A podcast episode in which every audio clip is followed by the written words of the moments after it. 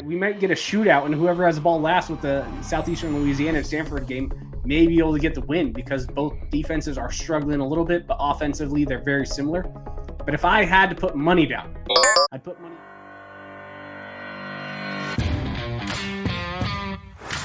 Welcome to the official podcast of FCS Fans Nation with your hosts Kyler Neal, Matthew Frazee, and Jamie Williams.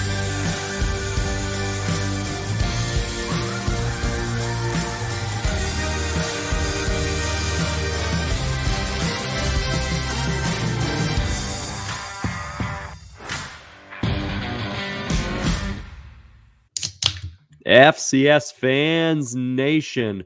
We hope you had a great Thanksgiving with family and friends. We are thankful that the FCS playoffs were so entertaining to start with some amazing first round matchups. Welcome, ladies and gentlemen, to the FCS Fans Nation podcast. Your main crew is coming through your airways tonight Jamie Williams, Kyler Neal, Matthew Frazee, ready to react to a fun round one and looking forward to possibly some upsets coming up here in round two. We will see. We're into the Sweet 16, ladies and gentlemen. And Mr. Neal, I just got to ask you, you as excited as NCAA basketball when it gets to this point, or how we feeling as the bracket is moving on? Um, it's a weird season, so I don't, I don't know. I'm not, I'm not as excited this season as normal NCAA basketball, but it is fun watching other teams, you know, fail, win, getting shootouts. I'm just here for a good time. Kyler's just here for a good time. He has his Eastern Washington gear repped in the background. If you're watching on YouTube, we also have the beautiful red, white, and black colors of Gardner Webb as our YouTube background, as our banners uh, this evening. If you guys are watching us on the YouTube channel, uh, main reason we're doing that is because Gardner Webb, in fact, is the only team in round one. Stat from Mr. Craig Haley that won on the road this weekend. So kudos to the running Bulldogs. They were able to run on the road and get a victory, which was pretty exciting. Uh, Mr. Williams, before we kick into the Big Seven, because we've got some great slate of questions, how are you feeling today? Are you feeling sunny? Are you feeling coastal? How are, how's a Dukes fan feeling today? You know, I'm feeling pretty darn good. Um, we'll just drop right into the Frisco bucket. I'm not even going to pretend like I'm not going to talk about it. Eight and three in our first FBS season. Coastal came in yesterday. Yes, they didn't have Grayson McCall, but they had everybody else with it, and their 23 ranking in the AP poll, and we just beat them by 40. Yeah, 4 0. Best team in the East of the Sun Belt, but we don't get to play in the conference championship game because rules. So, asterisk to whoever wins it. the beasts of the east. Well, well done by your Dukes. We miss you at the FCS level, but tons of success heading your guys' way, and it's always fun to see how FCS teams are competing at that next level. All right, boys, it's time to get into things. Uh, I'm excited for it. The fans have dropped some amazing questions. It's a great slate. So let's kick things right off. Let's go into the first playoff, Big Seven. The top seven FCS topics of the week. This is the Big Seven. Our fans are antsy about round two, Jamie and Kyler, because we start off with two questions here, kind of reacting to last week's, and then we kick right into hey, what's going to happen in round two? What are the impacts? So we're going to start with this question here from Mr. Joe Gas. Um, awesome Delaware fan. Congratulations to his Fighting Blue Hens. Uh, and let's kick off this one, Jamie. Joe asked, Do you think if a school won on Saturday, it justifies their selection by the committee? So this one's interesting because I think a lot of people were thrown off by the committee's selections this year, at least within the seating realm. Uh, people felt pretty straightforward in terms of the at larges. But do you feel like the win is really the justification for the committee, or are we looking at other factors with this? No, I, I think, you know, it's a hindsight 2020. But if you look at the, the last two teams presumably in the field, Delaware and Montana won their games. Yes, they both had home games, but they both won. You know, Weber looked like a team that was pissed off that they didn't get a seed, and then they looked like a team that didn't deserve a seed. Uh, they hung on to win. Uh, so I think that's just the way it goes. I think the committee, you know, they they did overall. They got the, probably twenty two or twenty three of the right twenty four teams. You know, you can always argue over their last couple.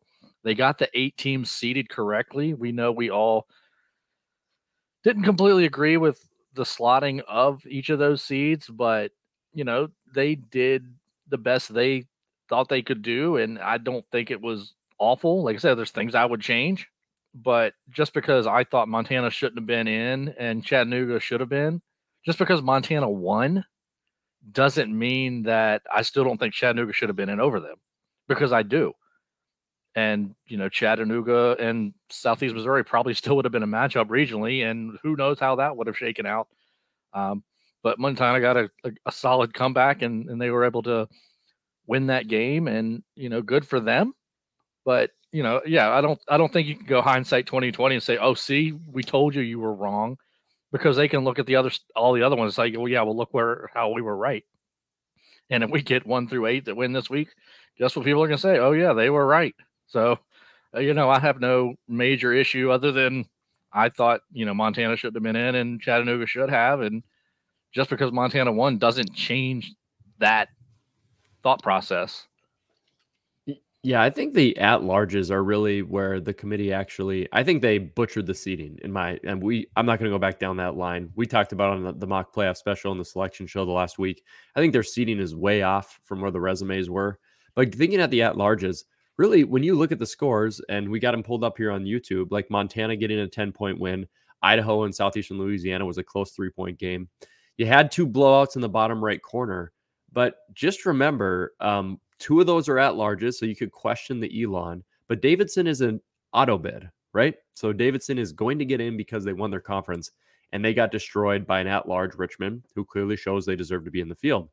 Weber State, North Dakota, that's a great matchup. It wasn't the first half, but it ended up being, you know, a pretty close game at the end. Eastern Kentucky, Gardner Webb, you've got an auto bid there, and the auto bid won. And Eastern Kentucky, well, I mean, they, they were an auto bid too or yeah, Eastern Kentucky's auto bid as well. Thank you, Kyler. I mean, you got that matchup, even 52 41 is pretty great. Uh, New Hampshire and Fordham, everyone questioned the, they were pounding the table for Fordham, but they thought if you were going to have a last in, last out, it might be them. And New Hampshire Fordham was a 10 point game. And Delaware blows out St. Francis. St. Francis is an auto bid, and Delaware gets selected. So overall, I kind of think that this first round justified the at larges really, really well. I think the committee made some pretty good justifications. And I, ultimately, Kyler, right? Wasn't there only one or two that people really kind of questioned? Or I think was, this, I think it was done well. It was like Fordham, Montana, Delaware. Um, and then some people even said Idaho were kind of the ones where you're like, eh, no, do they deserve to get in or not? Now, for this question, I'm going to say no.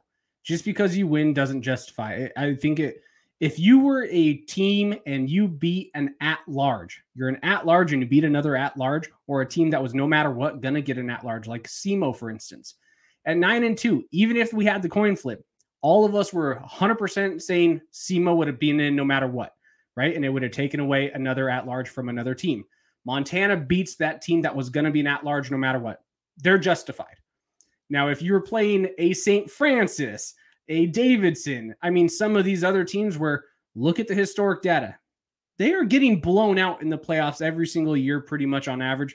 Oh, yeah. NEC, a Pioneer, a Patriot League doesn't really do much in the place in the playoffs. So it just depends. I mean, if you're blowing out one of the easiest conference champs, I don't think it proves you still deserve a, an at large, right? I mean, I'm not saying Delaware doesn't deserve one. That's not what I'm saying here. But I'm saying, depending on the matchup, it doesn't prove anything. Um, it doesn't justify anything. But again, if you do beat another at large who is going to get an at large no matter what, that does probably justify you being in the field. Um, because again, SEMO was always going to be in the field at nine and two, no matter what anyone says, even if um, who was it? UT Martin won the coin flip.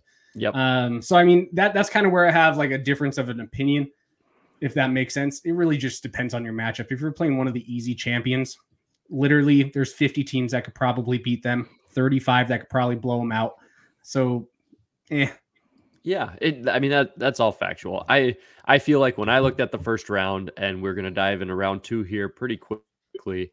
When I looked at the first round, I thought the matchups played out pretty well, and I wasn't. It wasn't just like blowout city. So uh, you had two games that kind of went off the edge a little bit.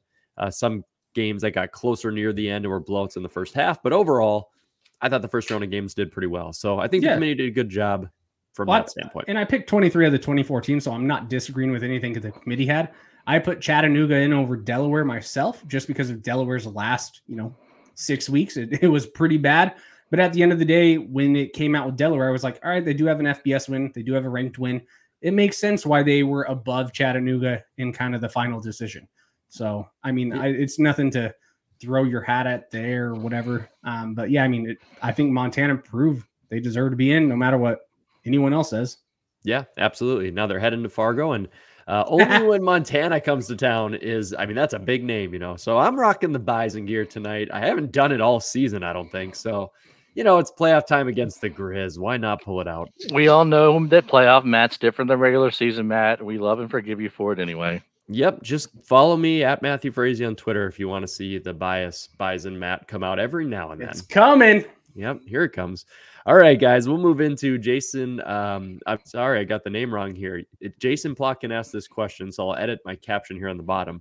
Jason Plotkin wants to know Do we think Idaho's Eck coached himself out of a win against Southeastern Louisiana? And based on the result in Hammond America, any thoughts on what the Lions' biggest challenge will be in the round of 16? So, this is kind of a two part question. And I'm super intrigued because Jamie and I are messaging about this a little bit in terms of that Samford and Southeastern Louisiana matchup coming up. We don't want to give any game predictions because we'll predict at the end of the podcast. But let's start with that actual matchup that happened down there in Hammond. Uh, Kyler, what, what was your takeaway from a crazy Big Sky uh, team that almost pulled up pulled off a uh, upset? You could say.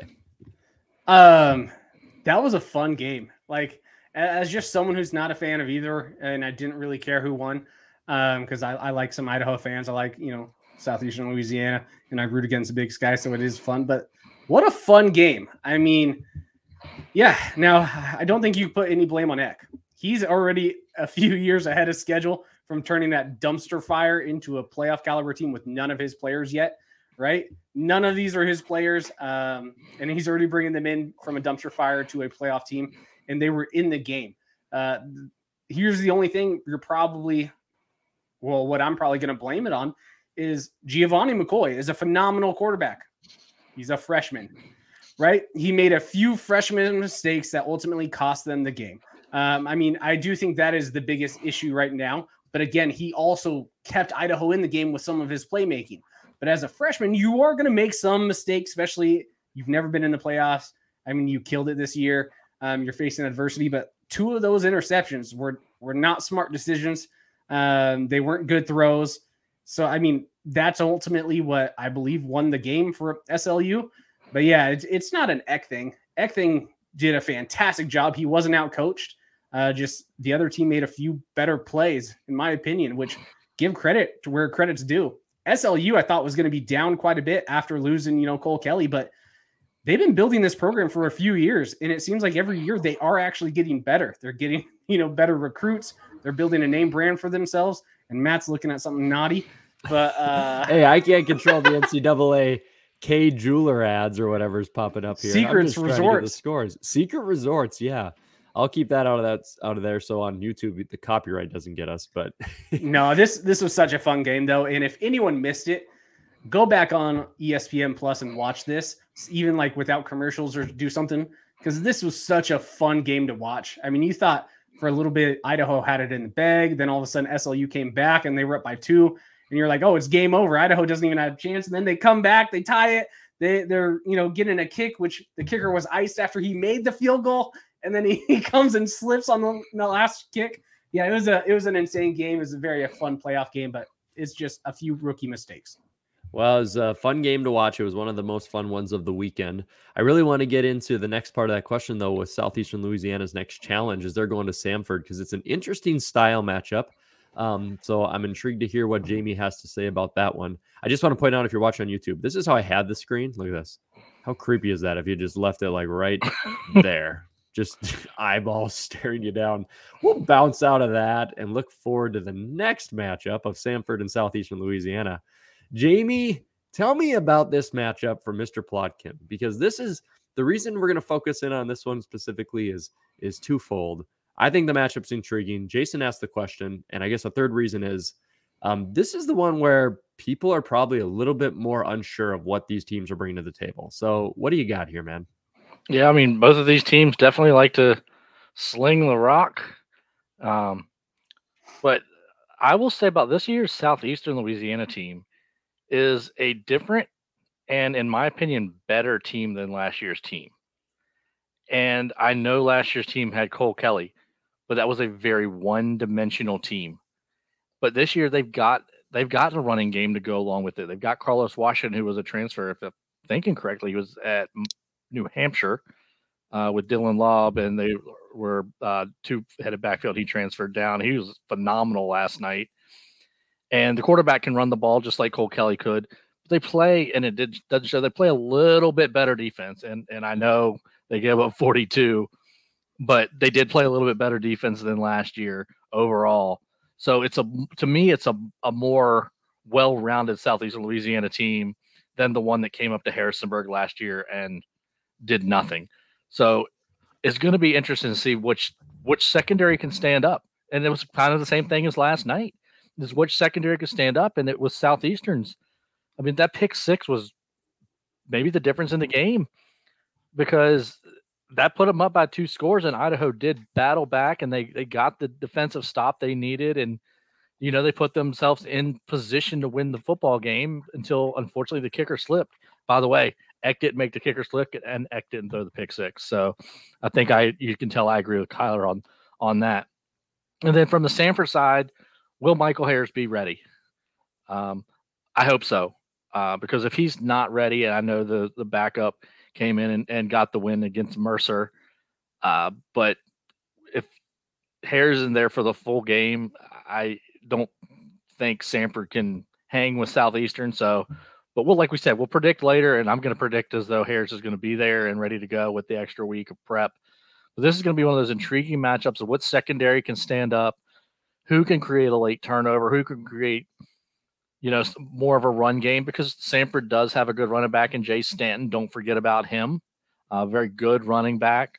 So this is a very intriguing matchup in this week's uh, group of games, and I'm kind of glad this is the one that was set up regionally. It makes the most sense as well, um, based off of you know where the teams are located. So, um, yeah, we're gonna have a little treat there. So I think th- if you only pick two games to watch, this will should be one of the two. Um, you know, you because I know everybody can't watch all sit and watch all eight games, but you know if you want to pick you know a couple, make sure this is one of them. Yeah, Bulldogs and Lions is going to be intriguing. We'll do a little statistics here for you a few stats. When you look at the total offense, um, Samford is 20th in the nation in the FCS, and Southeastern Louisiana 21st. So they are literally right next to each other. And then you get on the total defensive side of the house. Last year, you would have definitely thought that Southeastern Louisiana would have been the victim of the much worse defense, of course. Um, Southeastern Louisiana is 62nd in defense. I'm not saying that's a championship le- caliber level, but that's way higher than I think most people would think in terms of that high flying, quick offense. And what's really intriguing is Samford's offense or defense is ranked 101st. So they give up about 5.4 yards a play, 434 yards a game. So I'm not saying that's a complete bender break. Samford's going to be the home team. They're coming off a bye. Of course, Jamie mentioned the injuries, but that's intriguing to me to think like, wow, is this team that we just thought was the Cole Kelley offensive show maybe just a little bit more balanced? Um, it'll be interesting to see. I don't want to go much further into this question, not to cut you off, Kyler, but you will get a chance, I'm going to guess, here in this next question to talk about it uh, because we will be predicting these games. And so I don't want to give anything away. Uh, Zachary Carlton, hey, sometimes fans just are like, I'm going to ask five or six questions and I'll see what they answer, what they don't on this podcast.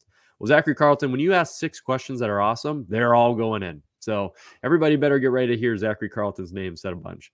And Mr. Carlton said, All right, six of eight matchups yesterday ended with a combined point total of 58 or higher 58, 67, 73, 87, 93, and 94 combined points. Great re- research, Mr. Carlton. Which second round matchup has the best high point potential, and which one has the greatest potential for a defensive struggle? Ooh, this is a great question. Okay, Kyler, looking into round two now. Yeah. Which one is the high points? You could say Samford, Southeastern Louisiana. But if beyond that one, what else are we looking at for some high point shootouts? For the other high points ones, um, I mean, honestly, Montana State, Weber State, right? We already, we already saw what they were doing and the last time they played. Now these are statistically in the past, two of the stronger defenses in the past. This year, it's been kind of wishy washy. Uh, Montana State's defense isn't that spectacular. They were against Montana, uh, but I mean, Weber State. We we've seen what Montana State can do against pretty much anyone this year, running the ball, and they're finally healthy. Weber State's probably going to give up a good amount of yards on the ground. And then Weber State was able to kind of capitalize and throw the ball down the field against Montana State, run a little bit. So, I mean, I think this one actually has a really good shot to be a pretty high scoring game. Um, also, I would say look at the potentially the Sac State Richmond game, right? Is Sac State going to be able to stop Reece? Is um, you know Richmond going to be able to stop the rushing attack from Sac State, who kind of just wears you down in the second half? I don't know. I think these are going to be two potential shootout caliber games outside of the one we just talked about. I think that definitely has the best odds. But you asked for a few more. I think those two are going to have some high scoring games. Those ones are going to be a lot of fun. Jamie, what do you think for like a defensive struggle? So offensively, we think Montana State, we think Weber, uh, definitely think Samford and Southeastern Louisiana are going to sling the ball around a little bit. Which one do you actually think could be your old school? Line them up in the defensive line versus O line. What are we going to see for some slobber knocker football? I, I think this one's honestly fairly easy because you've got the number three defense going against the number four defense, and it's Delaware at South Dakota State. And, you know, it could turn into a one sided game for South Dakota State for sure. But Delaware's defense can and will keep them in this football game. So, South Dakota State fans do not get out on your high horse and think that you're just going to run away and win this game 37 to 7. Yeah, you might, and but I don't think so. And it's going to be a fight. Um, defensively, both teams are very good, very very good. Uh, let's see, I've got some numbers up here. Yeah, Delaware is number two against the pass, but they are number 49 against the rush, so a little bit vulnerable there. Whereas South Dakota State's number one against the rush, and 13 against the pass. So very, very strong um, defenses on both sides. Um, again, not going to give any predictions, but I do feel like this is going to be your lowest scoring game of the day. And then, of course, um, Montana, North Dakota State is going to be low scoring as well, um, at, at, least towards the end. I know Montana's game had what 58 points yesterday, a um, couple of them on special teams. So those would be the two that I would point to if you if you like defensive football. Um, and if you want boring football, New Hampshire Holy Cross. Yeah, I'm not. I'll, I'll, watch highlights. I'm not watching that game. well, we'll we'll definitely know what the score will be from some one of us here at the end, and uh, you guys can give a little more intrigue into why. Okay, this question is great. We're moving into another Zachary Carlton question. Which first round underdog has the best shot for an upset between Southeastern Louisiana, Gardner Webb, or New Hampshire. Okay, so Southeastern Louisiana is going to play Samford. Gardner Webb is heading to play William and Mary, and New Hampshire is heading to Holy Cross. I feel like there's supposed to be an easy answer here, or maybe there's not. Um, Kyler, where does your heart tell you? Think about those three matchups and which one has the best shot for an upset between those three. Man, I think two of them have a really good shot. I think one of them has almost no shot. Um, so let me say the one that has no shot, right? I, I sorry, Gardner Webb. I don't think you're getting past William and Mary. Just don't think so. Um, but New Hampshire Holy Cross. I mean, we just saw what New Hampshire did to the team that Holy Cross struggled against, right?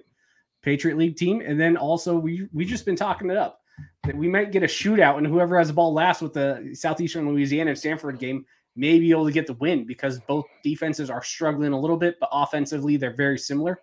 But if I had to put money down, I'd put money on New Hampshire over Holy Cross. New Hampshire, Holy Cross. Okay, and that is uh yeah, and in quotations Mr. Carlton put underdog. So he you know, he's he's he's aware of a few things. I don't know if that actually New Hampshire over Holy Cross is such an easy call. Just because it's like it gives me Colgate vibes, man. It gives me vibes of just like they're the eight seed, they're in round two, they're playing like the one of the top tier CAA squads, but they're Yeah, not. but like- Ricky Santos isn't going to go say he's leaving on Wednesday Yeah. and freak up, screw up the whole team. So I, I just I don't think that's going to be a factor. There's no- no mental psyche with Mike Houston or anything. no. Don't um, bring this 2018 bull crap up. I no, 2018 was a good time. Let's bring it up. yeah, uh, the good old had days. That was a pretty good old days. Screw you both. We just won the Sun Belt. Uh, no, you didn't. Yes, Check we damn well book. did. Check the record book, bud. I'm just going to check. Wikipedia, and whatever Jamie has edited Wikipedia to within the next five minutes, um, I'm just going to roll with it. Yeah, I honestly think, boy, I have a lot of, I got some faith in Southeastern Louisiana. I think that they have a really good shot of going and beating Samford. And Samford has just proven us wrong all year long. But I feel like Holy Cross is going to be playing for just everything. Like this is the next step in championship within their season. The players aren't going to think like, "Oh, this is our only playoff game to win." But like they're going to be at home defending the undefeated season. I don't know. I just don't think that's as easy of a pick from a mental psyche week of rest standpoint. So, um I'm going to actually take Southeastern Louisiana as the best shot for an upset because of how quick that offense can score. And I don't know if Samford's going to slow them down much. So, Jamie, what do you think? You got three options there, man. Tiebreaker. Yeah, I it's definitely not Gardner Webb. I mean, I think we can all agree on that. Um, yeah, I I, I hear you both. I, I think I, c- I also agree with you both, but just want to. I, I, since I'm wearing the shirt, I'm going to stand for uh, southeastern Louisiana a little bit more today. Just Matt You know, wins. hey, you remember you got to win to get your shirt worn, and, and then the most competitive game of the day, southeastern wins the shirt wearing. Now remember his game pick. That's going to happen in 20 minutes, guys. Exactly, exactly. My game picks are coming up later, but Because he's going to pick the opposite. I already know So- this. We don't know.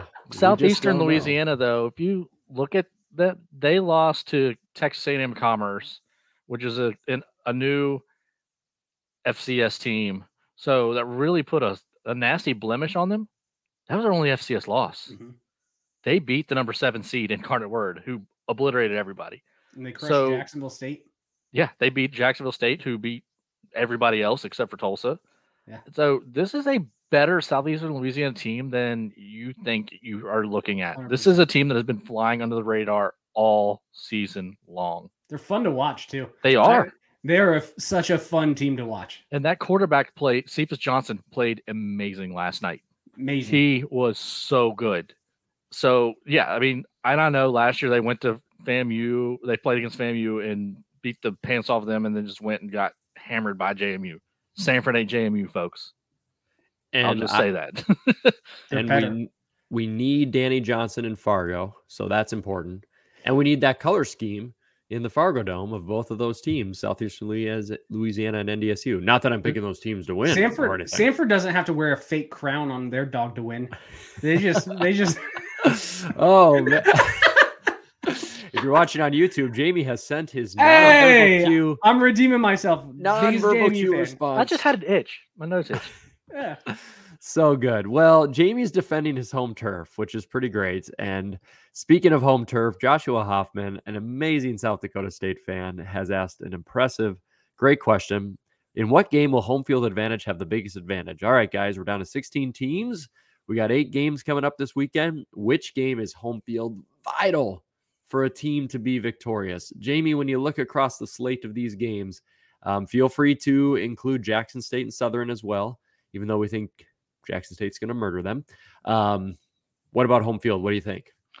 So when I think about this question, I think about if the t- if the game was played in the opposite on the opposite field, would it change the way I think? And two of them really pop out, kind to a certain degree, Montana, North Dakota State, because I think if that game was in Missoula, North Dakota State might be in a little bit of trouble, a little bit. But to me, it's probably Montana State, Weber State. You know, playing that game in Bozeman versus playing that game in Stewart Stadium, I think is a big deal. Um, they've been there, done that once already this year. I believe the game this year was in Bozeman, uh, if I'm thinking correctly. Um, and it was a six point game with four safeties. So Weber State knows how to go to Bozeman and play winning football in two facets of the game. But Montana State has been on a rip. nobody is stopping them running the ball over the last few weeks. And just, you know, that home field, they come coming up off a game day the last time they had a game there. I, I think if you put that game in Stewart Stadium versus uh, in Bozeman, I, I think we would think completely different about this game. Um, but I think that's probably the one for me. This is a tough, tough question. I I keep I was reading this one earlier and I was looking through the games and I'm like, boy, I can say this for quite a few of the matchups for a variety of reasons. Kyler, have you keyed in on one man? Because I've got a few options here. So I'm I'm kind of looking at it like Jamie is. Like I, I do think South Dakota State can beat Delaware anywhere. I, I just do think that. Um Incarnate Word Furman, man, that's such a good game too. That's gonna be fun. I, I, think I'm gonna lean with actual either Montana State or Sacramento State. Um Montana State just because out of all the playoff teams right now who have a home field advantage coming into there, it's the biggest stadium, the most fans, uh, the probably the wildest weather elements that you can think of that could happen there. I, I do think Montana State, out of just a pure atmosphere, is right now the best. And people can argue the Fargo Dome, the Montana State's having more fans there. I mean, it's it's a different environment even than it was a few years ago. then you include the weather; it's, it's a little different. But I, I like Sac States right now too, because surprisingly, people make fun of Sac State all the time. They had a top 10 FCS attendance this year, right? Or pretty close to it. Maybe they were 11. I think they had about 15,000 fans um, and their regular average. I think it was that. You guys can correct me if I'm wrong. But Richmond's also going to travel now 3,000 miles to the best fan base that Sac State has probably ever had. Um, finally, under Troy Taylor's true team that he's recruited himself, right? He's been Richmond a brand new coach. In, Richmond's used to playing against teams where the other team's fans dominate even in their own stadium. It's fine. well, they're not used to traveling 3,000 miles. Last time they did, they lost 38 to 0 against another West Coast team. So we'll see. But um, yeah, I don't know. I don't know. I like the travel aspect. I like the 15,000 fans aspect. Um, probably the weather is going to be nice, but but yeah, probably leaning towards Montana State overall. Yeah, I think the mental psyche always comes to me, and uh, Holy Cross, of course, is uh, I think is easy pickings here because most people just view them as the underdog. You need that home support. You need to feel comfortable with New Hampshire coming into town. I Kyler, I love that pick of Sac State because I wanted to bounce off that to be like, Sac State has been seeded twice in the playoffs. They have zero playoff wins, so home field advantage for them and Richmond's not a bad team. You no, know, it's that, a, good squad. That's a balanced team coming in there. And it's like, you got to get the monkey off your back of Sac State. You know what I mean? Like, if they mm-hmm. lose in round two again, that would be three straight playoff appearances, not straight hilarious. within the seasons. It would be, yeah, three, their three playoff appearances would all be seeded and they'd all be upset in round two. I mean, you're getting in Jacksonville State territory at that point. I was going to say, sorry, they'd be the new Brandon Jacksonville Owens. State. Holy moly. So I think they really the the home field advantage there for them will be big. I feel like you'll have that yeah. moment where they'll win. There will be three minutes left. They'll be up 10 points. It'll pan the crowd and the place will be going nuts because they'll be like, Yes, we finally did it. Now we'll see what happens next. And if that team can get a win, like it's one of those is the ball going to start rolling downhill if they pick one up too? Right. And then they become really dangerous. And between Asher O'Hara and Cameron Skattebo, they're already dangerous. Oh, I love you guys are just setting this up. You would think this stuff is planned because dangerous, worrisome. Mr. Brandon Owens, we just talked about. And Mr. Brandon Owens asked, out of all the second round matchup matchups, which non-seeded team should the seeds be scared of? All right, keeping it rolling. Well, I look across the board and I see a lot of teams I might not want to face down the line for my squad. Kyler, your Eastern Washington Eagles, unfortunately, the season's done. So you can look at this from a 20,000 foot view, no bias at all. Who is the scary team that remains beyond round two that is not seeded right now? When I'm looking at just this page you have up, that right side of the page looks so much more daunting if I'm a seed, right? Um, so it's hard to just pick one because Incarnate Word, they have they've been amazing all year. We just saw what Furman did to Elon. Furman. Furman just beat the shit out of him. I mean, I don't even I can't PG myself on that one. Furman beat the shit out of out of Elon. It wasn't competitive. You're looking at a pissed off Furman. Um, coming into Incarnate Word, who maybe has a, a little extra break, right? They had that little um, bye week, and did they play the last weekend? Were they like SDSU and had Uh, two I think they off? played. Uh, didn't they play Northwestern State and just Okay, yeah. tune okay, up? then They used mind. it They as a didn't have two weeks off. But then you got. Montana State playing Weber State, which Weber State, I think we can all agree, probably the best non-seed at least on the field prior to Selection Sunday. Um, they were going to be probably the either last seed in or first one out. We already talked about the SLU Samford game. Samford should be terrified. And then if I'm Sac State, we just mentioned it with Matt. You haven't won a game yet, ever, right? You're getting one of the toughest matchups. Um, Richmond is no slouch. It's not like you're you get to play a New Hampshire or you know even a bottom CA team who just came into the field or a Gardner Webb. You're playing Richmond, who was in the last game They're of the top. year. They're a top thirty offense. They're a top twenty defense. Is Richmond? Yeah, and they had a chance to win the CA, and if they won the CA, they're probably the seed over William and Mary.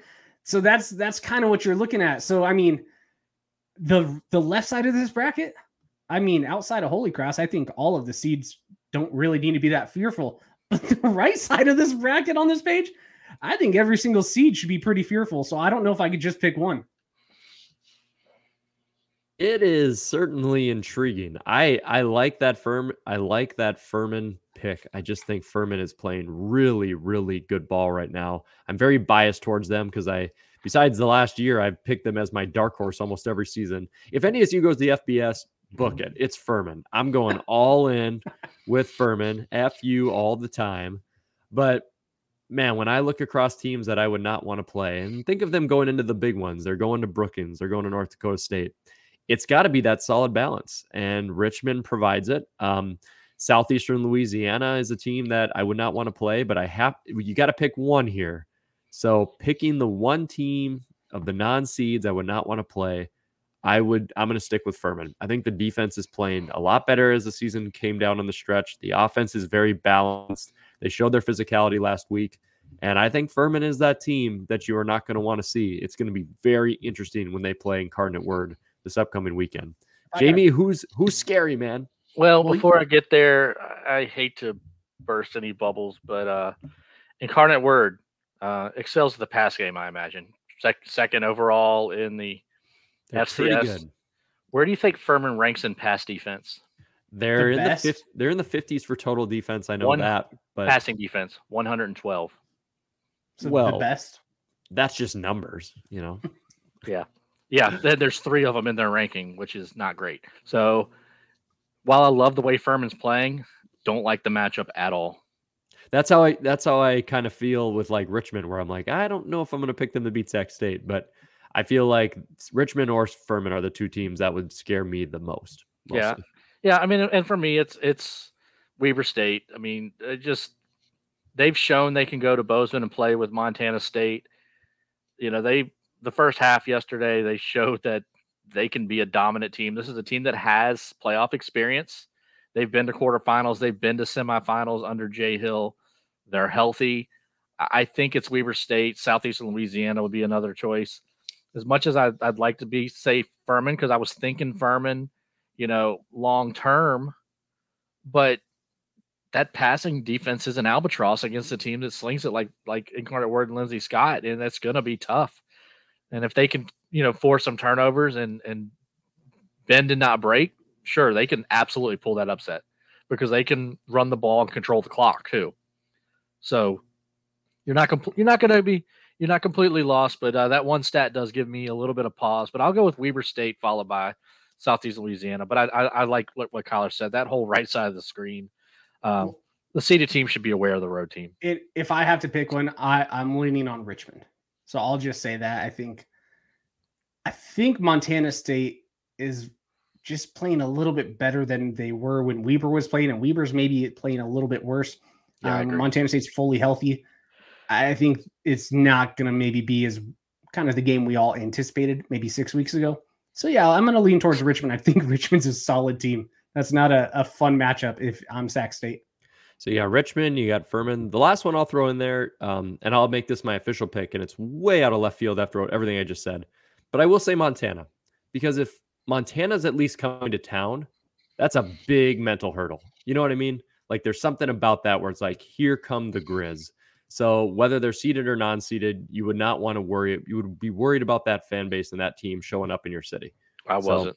Yeah, not, not well. We can't all we can't all be as strong as the Sun Sun Belt East champs. You You're know. damn right. All right, guys. Final question here in the Big Seven. Jeremiah Rash, awesome fan, awesome person. Which second round matchup are you guys most excited to watch? This one's personal. Which one are you pumped to see? And what do you think there, Kyler? Which one are you jacked to watch this weekend? Oh man, I, I want to see North Dakota State, Montana. Uh, right, two perennial blue bloods, two really annoying fan bases. Um, Yeah, that's kind of what I, I want to see the Twitter back and forth, and I'm just gonna keep poking the bear, poking the bison. Um, in this game, whoever's going up ahead, I'm gonna probably tag the other fan base and just be kind of a little troll on Twitter. So that's what I'm most excited to see, uh, just because of my trolling aspect. But Will you in get a games, will you get a bison tattoo on the other leg or I'll get that with you. for, It'll perfect. Perfect. We'll do it. Um, but but in in terms of a game that I'm excited just to watch, I really want to see the Sac State Richmond game. I, I think this is going to be a really fun game between one of the best Big Sky teams, one of the best CAA teams, um, and we'll see which team can kind of jump over that hurdle because Richmond hasn't been there for a while, like they used to be that dominant force, and Sac State still hasn't really gotten past anyone. So um, that's going to be a fun game to watch. There are so many fun matchups. It's going to have the ESPN Plus or whatever app you can use to have multiple games up at a time because it's gonna be- Multicast, baby. Yeah, multicast for sure. I have to stick with Furman and Incarnate Word because I feel like I know what I'm going to get out of mostly everything, and that doesn't mean it goes according to plan. But I, while I have a lot of faith in Furman, is Incarnate Word going to roll them from you know that big offense, and they're coming off the bye. They're the seven seed. Furman nine and two, looking so good. And stylistically, just like Jamie mentioned, bad pass defense, great pass offense, control the clock, up tempo, Walter Payton Award winner, um, the unspoken SoCon team. I just think there's so much intrigue there. I feel like I know what I'm going to get out of mostly everything else. So I'm going to be very interested to see the Paladins versus uh, the Cardinals there. Jamie, which one are you going to be uh, watching since your Dukes will be on a nice little break? Yeah, um, I'm pretty interested in basically everything with those first two on the left. Although I had an opportunity to go to the William Ray game, but I'm going to skip it this week. Uh, going to take a weekend at home and just do what y'all said. I'm going to have you know the TV, the laptop, the tablet, the phone, and just have games going over all over the place and try to catch a little bit of everything. But if I have to focus in on one, I, I I'm really intrigued by that uh, Weber State Montana State rematch. I want to see if Weber State can shake off the cobwebs of the mistakes and uh, can they go in there and beat Montana State, or can Montana State continue to roll now with the you know the addition of you know a decent back like Isaiah Ifanse, okay, a great back should I say? Like the rich got richer there, and he's apparently hundred percent. So, like, would anybody be surprised if Montana State's in Frisco? Because I sure as heck wouldn't. Yeah, the Bobcats are trending, and which is a good thing because we all picked them to, you know, not be so great. But we'll have to see how that plays out.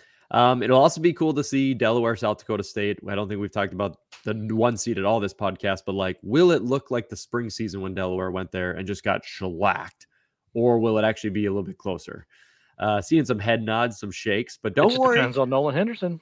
He remember, don't Nolan got hurt Yeah, in early in that game, and and it impacted the game. You know, Delaware's ability to do anything. South, South Dakota State was still winning that game, oh for sure. and Yep. it's probably the same thing. South, South Dakota State probably still going to win no matter what. But if Delaware keeps Nolan Henderson clean and healthy, they're going to put up a fight. It'll be fun to see. Um, what is always fun in, in this podcast is our fun little segments that we've created, even when they come from inspirational people like Brian Thompson. And you know what that means. It's time for a taco bet. It's time to put your money where your mouth is. And if you're right, put some tacos in there too. This is Thompson's Taco Bets. All right, gentlemen, taco bet. This one straight up asked by Peter Hagen. Peter Hagen was just like, I want this to be a taco bet. How many seeded teams will fall next week? Over, under. He did not give me a number. He wants it to be a taco bet. So I've decided on 3.5 seeded teams for an over under taco bet here. Between 2.5, 3.5, but I figured we'd bump it up a bit. Now, we have to be kind of cautious here so we don't give away our picks uh, for the next week because that's coming up at the end of the podcast here. Over under three and a half seeds lose on Saturday. I will say right here, I will be betting a taco. I'm taking the over, baby. I'm taking four seeded teams to drop. Enjoy the intrigue for my picks at the end of the podcast today. Book it. Four teams going down. Man, I really thought you should have done the taco bet at 2.5. It would have made it a little bit more interesting. I'm doing But this for the viral- 3.5, dude, you got you got BD energy. This is for the viral. This is for the viral moment when it happens. So I can just you know snapshot it, put it on Twitter, let it live forever. I'm gonna I'm gonna go under because I think it's gonna be two or three upsets. Um, I don't see four getting upset this week. I just don't. But yeah, so give me the under. All right, Jamie, am I crazy or Kyler too safe? What do you think? Yeah, I, I, I think it's the under. I, yeah, if, you- if you had gone two point five, I might Would have have. made it interesting. I I might have thought about it. I, I, uh, you know, without revealing my picks yet, I'm gonna go under though. Let's go under. Matt was just so crazy. He's like, "Oh, this is such good spread," because I think there's gonna be four to five upsets, but everyone else is like, "What are you talking about? You Bias. hippie." Bias taco spread. By the way, we finalized another taco bet. Is Sac if Sac State is undefeated? If so, are they the one seed? A double taco bet. Jamie and Matt say that they would be the one seed. Kyler says they wouldn't be. So Kyler, congratulations, you've won What's the taco standings, bud? four tacos. Um, I got to update them from our live episode, so you got to give me a little second there. Um, but there you go. We are keeping track of all these taco bets. They are rolling good, and we will be posting all the tacos throughout Let's Frisco. go.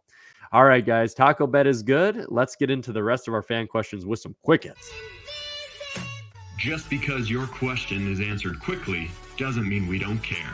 These are the quick hit questions of the week. All right, guys. So here we go. Zachary Carlton, you're going to get all these questions in now, my man. Great question here as he wants to know a little bit about that game that happened between Weber State and UND. He says Weber State came out hot with a 24 0 nothing lead. Uh, however, there's been a lot of talk about how they should have been seated in place of Incarnate Word or Holy Cross, but North Dakota did storm back. Did Weber State do enough to make the case that they deserved a seed, or did those second half struggles kind of justify, eh, it's kind of good that you were at the at large? Kyler, what do you think about those Weber State Wildcats? I think they are a top eight team, but I do not think they deserved one of the top eight seats. Um, and this is my only reason. It was between Holy Cross or Weber. You're looking at eight Division One wins over eleven. Both have an FBS win. Both have one win over a playoff caliber team. So again, if it was maybe nine Division One wins or ten, it's going to be a little bit closer, and you could see Weber getting it because of their strength of schedule, because of who they played. But you're never going to see a three Division One team gap get overcome by the committee. If you don't like it, that is fine. You don't have to agree with it, but that's what it is. Weber State, unfortunately, there was eight other teams that had a playoff worthy resume. Weber State, you did too, but there was a big win gap, and that's about why you're sitting at home playing week one. Now have to go to MSU. hmm All right, Weber State on to the Montana State. Okay, guys, Jason Plotkin has a question here. He says, not playoff related, but the David Bailiff deal at Commerce. Uh, is this the most baffling head coaching carousel situation in the FCS? I got to say, I did not research this question, and I'm curious if anybody here on the panel did. Obviously, Texas A&M Commerce is one of the new FCS squads. Are we aware of this situation? Yeah. Yeah, it made it made news that he ended up leaving it. He wasn't fired from what I'm aware of. Was he fired? Because they didn't have a bad season for their transition year. It was pretty solid. So I thought it's Yeah. interesting how he's no longer with the program. Yeah. Um, It says on the articles that he just will not be returning as yeah, it doesn't say coach. whether whose decision it was. They were five and six. They did lose their last four, but he's like 23 and 13 in his time there and in a transition. It, it's Yeah. definitely odd. yeah, So I don't know if there's something behind the scenes where he wanted to move on or difference of opinion between him and the AD about how they structure a schedule or what. But yeah, it's definitely, definitely, definitely weird interesting. timing.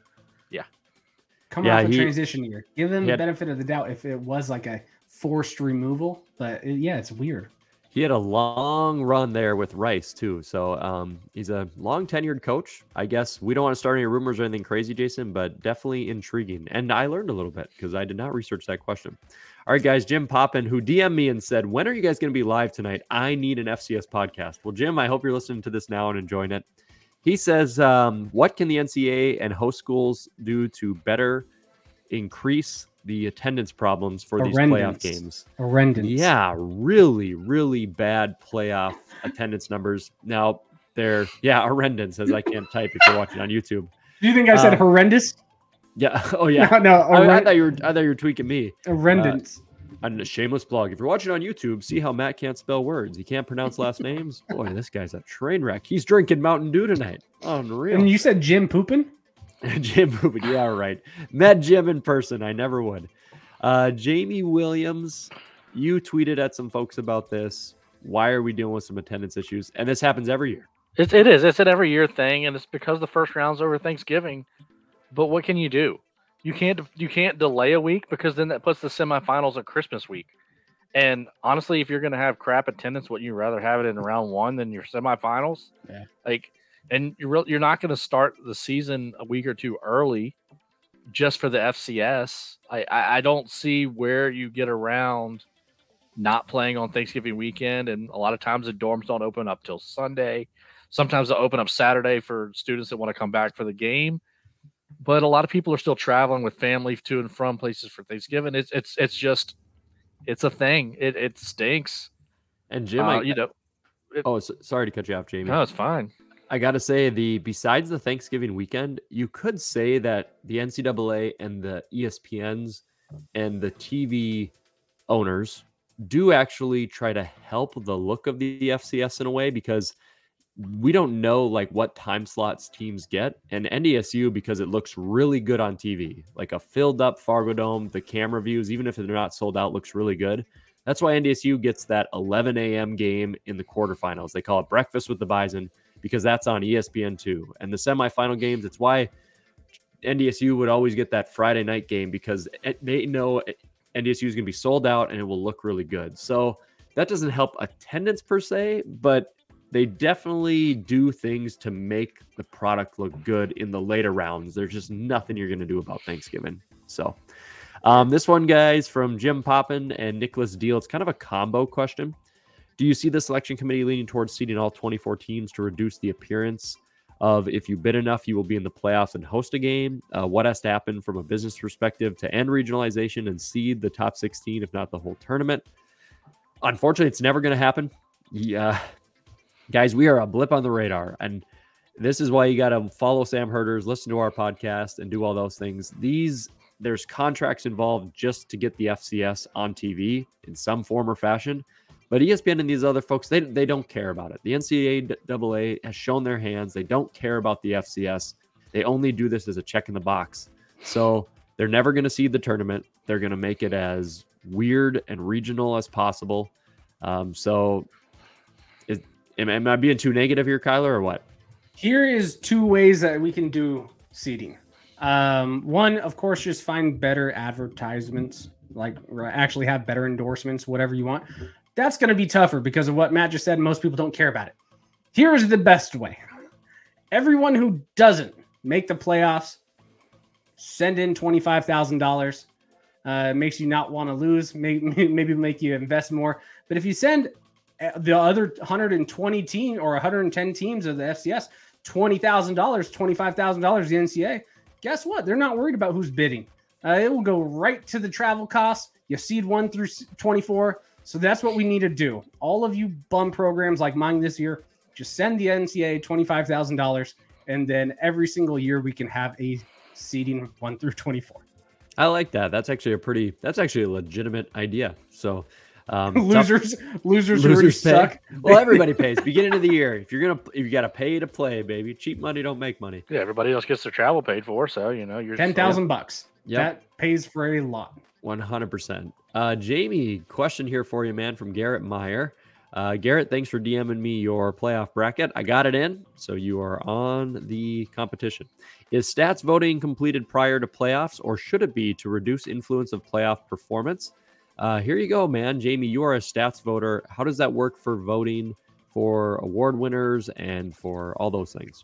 Yep, the award ballots are in general due before the playoffs start. Uh, this year they were due uh, today, being Sunday. Due by today, all the votes were in as of this morning, from what I understood. So this year, could there have been some impact? Maybe. Um, if a voter had to wait till this weekend to make a final decision, then I, I don't know what to tell them.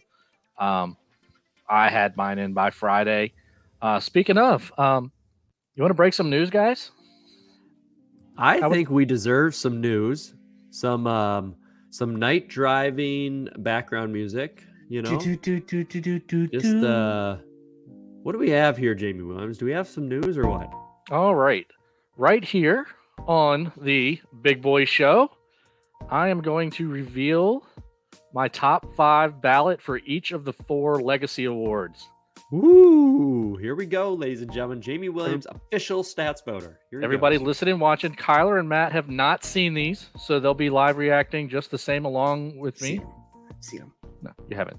Don't worry. You didn't see it. So we're going to start with the big one, the Walter Payton Award. I don't think there's any question or any guessing as to who is number one there. It's Lindsey Scott. It is not even close. Hunter Lipke. Yeah, sorry. Sorry, everybody who thought it was going to be Hunter Lipke. It's Lindsey Scott Jr.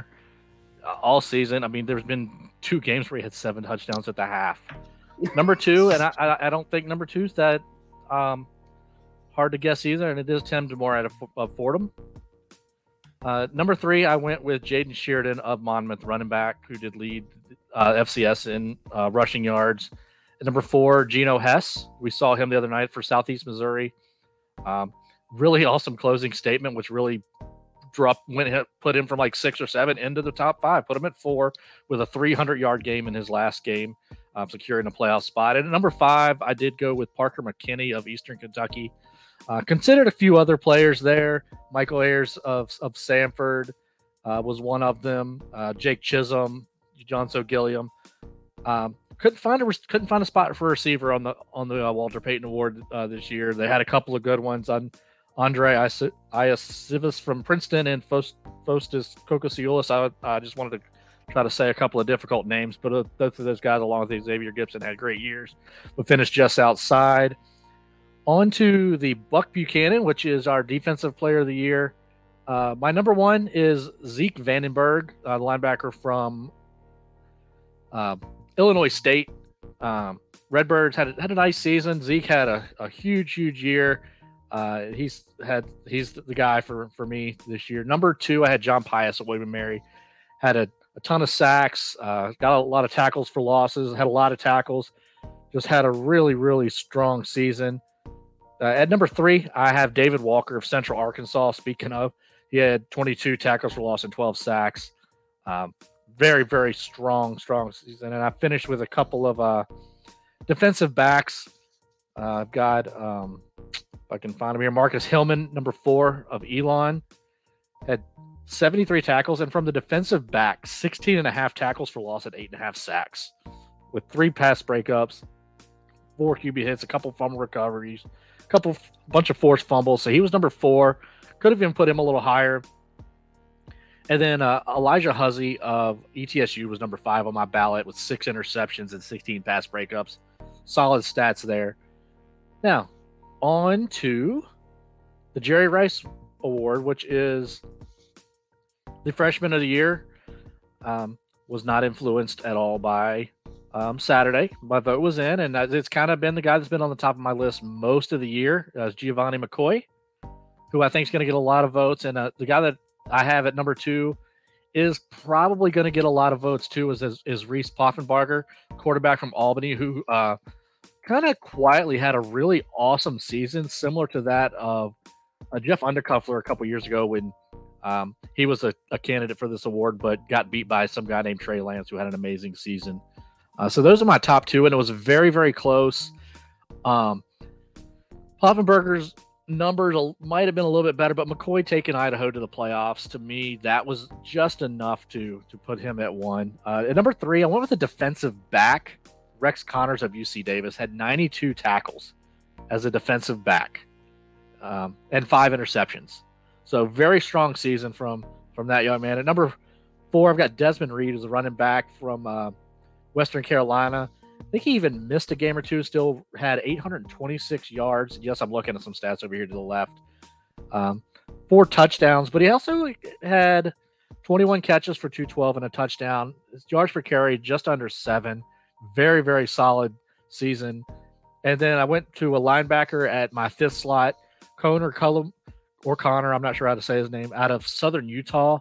72 tackles, 10 tackles for losses, two and a half sacks. Kid all over the field. I think he's going to be one of those 350 tackle guys for his career as they, you know, as he gets stronger and more lean and faster and plays all across the field. So that's the Jerry Rice. Um, on to the coach of the year. I don't want to say there's an asterisk here because it would take away from the coaches that are listed here, who are all very, very, very deserving. But Jason Eck not on the list. And to me, that was a big, big miss because I had him number one in my mind for most of the year.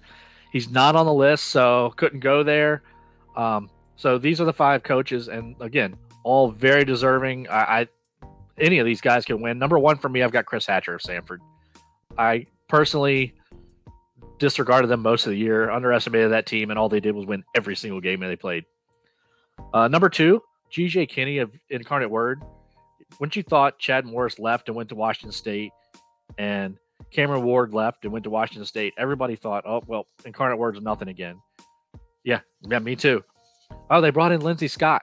The only person that really uh, championed that was Sam Herder, and Sam was right. And that GJ Kinney got that team rolling up to a seven seed. Phenomenal job. At number three, Mike London of William and Mary. What more can I say about Mike? He's a phenomenal coach. He's a national championship winning coach at Richmond in 2008. He's been building that women Mary program steadily for the last three years, and you could just see the build. They weren't very good when he first got there, and you see he brought in some freshman quarterback, got some transfers, got a very diverse offense, and uh, put him at number three. Number four, uh, got Coach Stig, South Dakota State, the loving grandfather. Uh, you know, just love look watching that guy. Just looks like everybody's grandpa when he sits up there and just chats and talks. Um, phenomenal. Got his team unbeaten in the FCS and came within you know a couple of plays of beating Iowa. Um, number one seed. What can you say? And then at number five, the guy I voted number one the first year I was a voter, Troy Taylor. I've got him at number five. Um, Sacramento State. All he does is win. The Big Sky in the regular season. And, uh, that's excluding postseason. Yeah, yeah. yeah this yeah. is uh yeah. On the stuff I vote for, all he does is win those games. All, all he, does, does, is win. Up win, win, win. December. Yeah, and so he's he's and that's going to be the stigma until he yeah. he does. But that to me gets the number five vote for me. Um, so yeah, there were a lot of coaches that were very deserving, and I, I, you know, I hate to have to leave people out, but you do. You can only pick five, and those are my five. And I, I hate that Jason Eck. So I know I just took up a little bit longer than we like on a quick hit, but why not break some news on our own show? Uh, so there you go, guys. There's those are my picks for all of the Legacy Awards. Um, finalist for the Walter Payton will be announced next Monday. Buck Buchanan on Tuesday all full results, including the winner of the Rice, will be Wednesday of next week. And then the Coach of the Year, Eddie Robinson Award on Thursday. The a winner plus and with all the all the voting. So look for that next week. So the week following round two. So the fifth through the seventh or eighth, they'll be um, coming out. So look for that. Um, and again, you'll see how my vote stacked up to what actually happens. Very transparent, very open, always ready to discuss his reasoning. Jamie Williams, one of the best stats top 20 stats perform top 25 voters out there. We always appreciate the work you put in, Jamie, and then Craig and the rest of the voters. It makes it for a fun season. People say polls are worthless. Well, what else are you going to talk about? So, and this gives a bunch of young men and good coaches opportunities to really be recognized. So, well done. We respect the hell out of you, and we appreciate you taking time amongst that to be here on this podcast. So, um, Jamie, we do have three final quick hit questions following that bonus segment. And I'm going to roll right into this one for you then. Uh, this question was from Zachary Carlton again. Despite throwing his 56 touchdown pass yesterday, did Tim DeMorat play himself out of a chance at the Walter Payton Award with a costly turnover in yesterday's loss to New Hampshire? You kind of just spoke on when things are in and what your mentality was, but does that matter at all, that round one? I hope it didn't. I really hope it didn't. I hope he stayed wherever people had him because the regular season award. I Yep. hope people thought of it that way and didn't wait till this morning just to see what he did yesterday and make him one or two based off of whether or not he beat New Hampshire.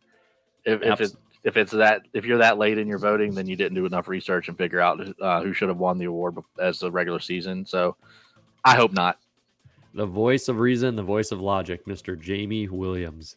Speaking of voice of uh, reason that we love, Mr. Danny Johnson, Southeastern Louisiana, the number one Lion fan, wants to know what the most exciting play of the first round was. Has any player really jumped out at y'all and showed his talent that you haven't heard of?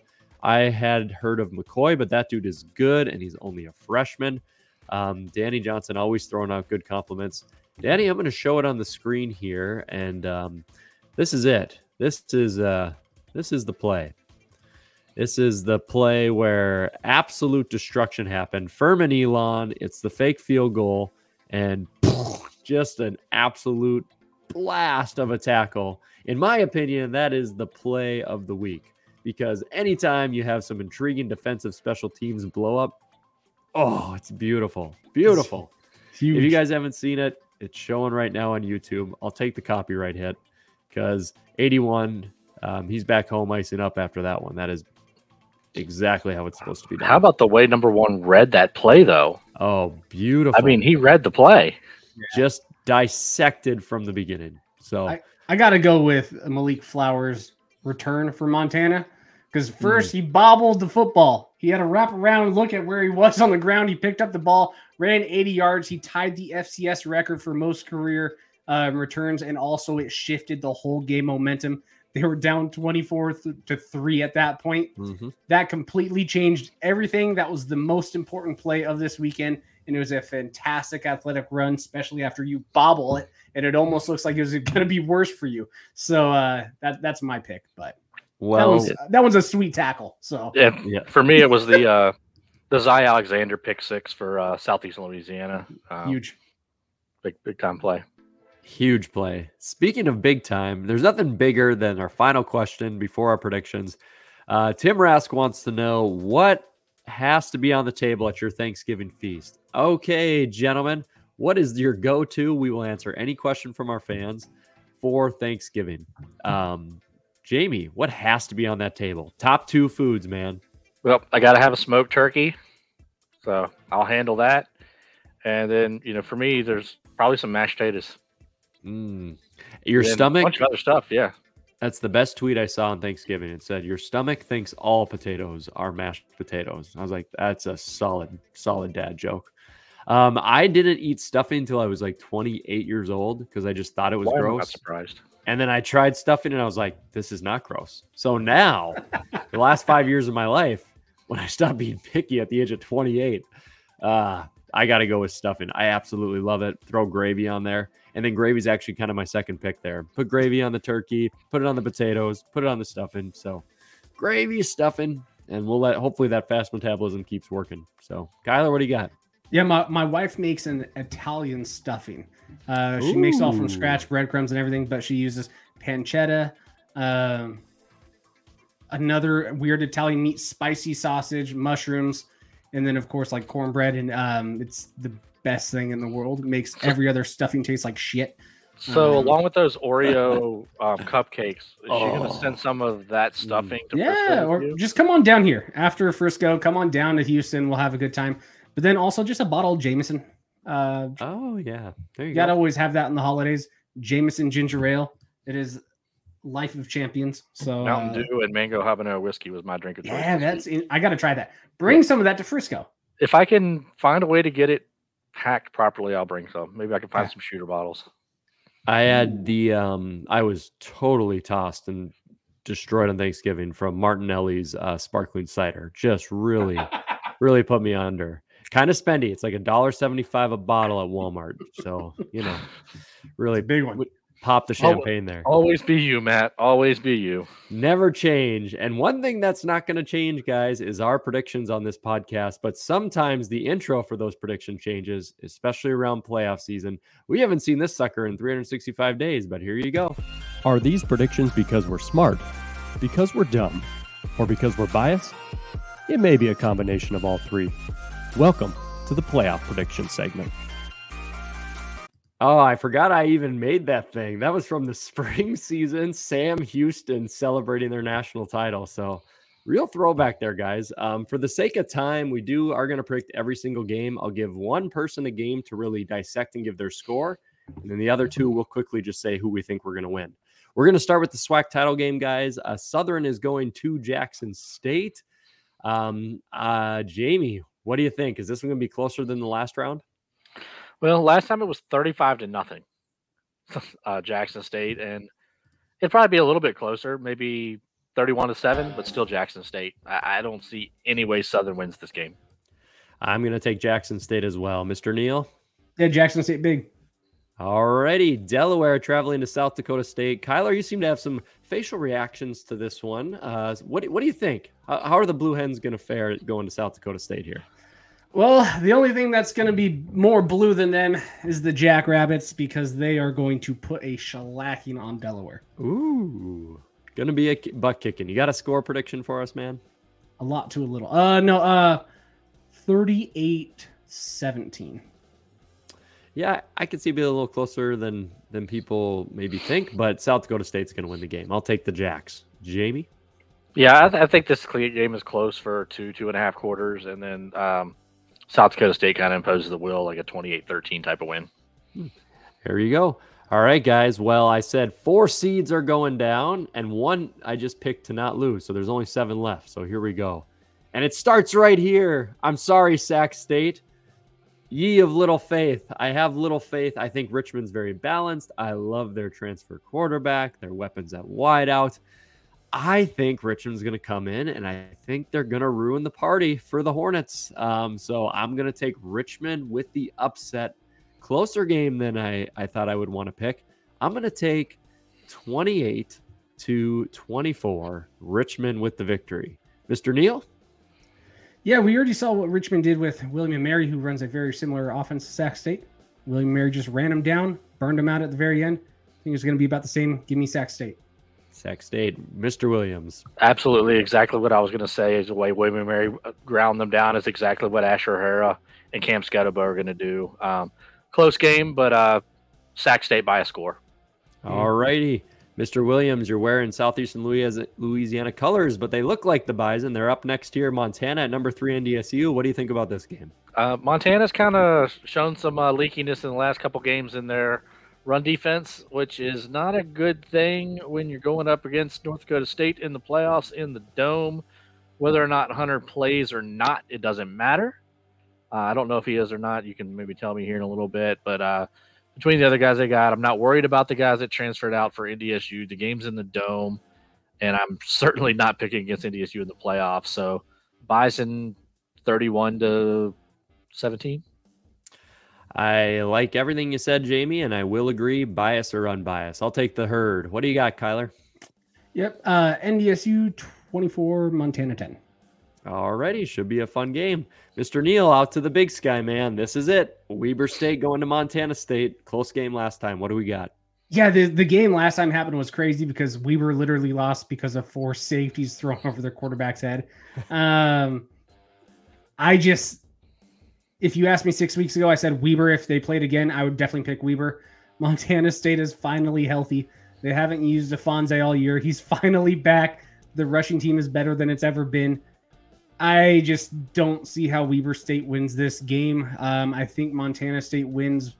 Let's go 38, Weber State 27. I'm actually with you. I think this is one of the uglier games of the weekend. I got a feeling Montana State's just going to take it to them. I'll take the Bobcats. Jamie?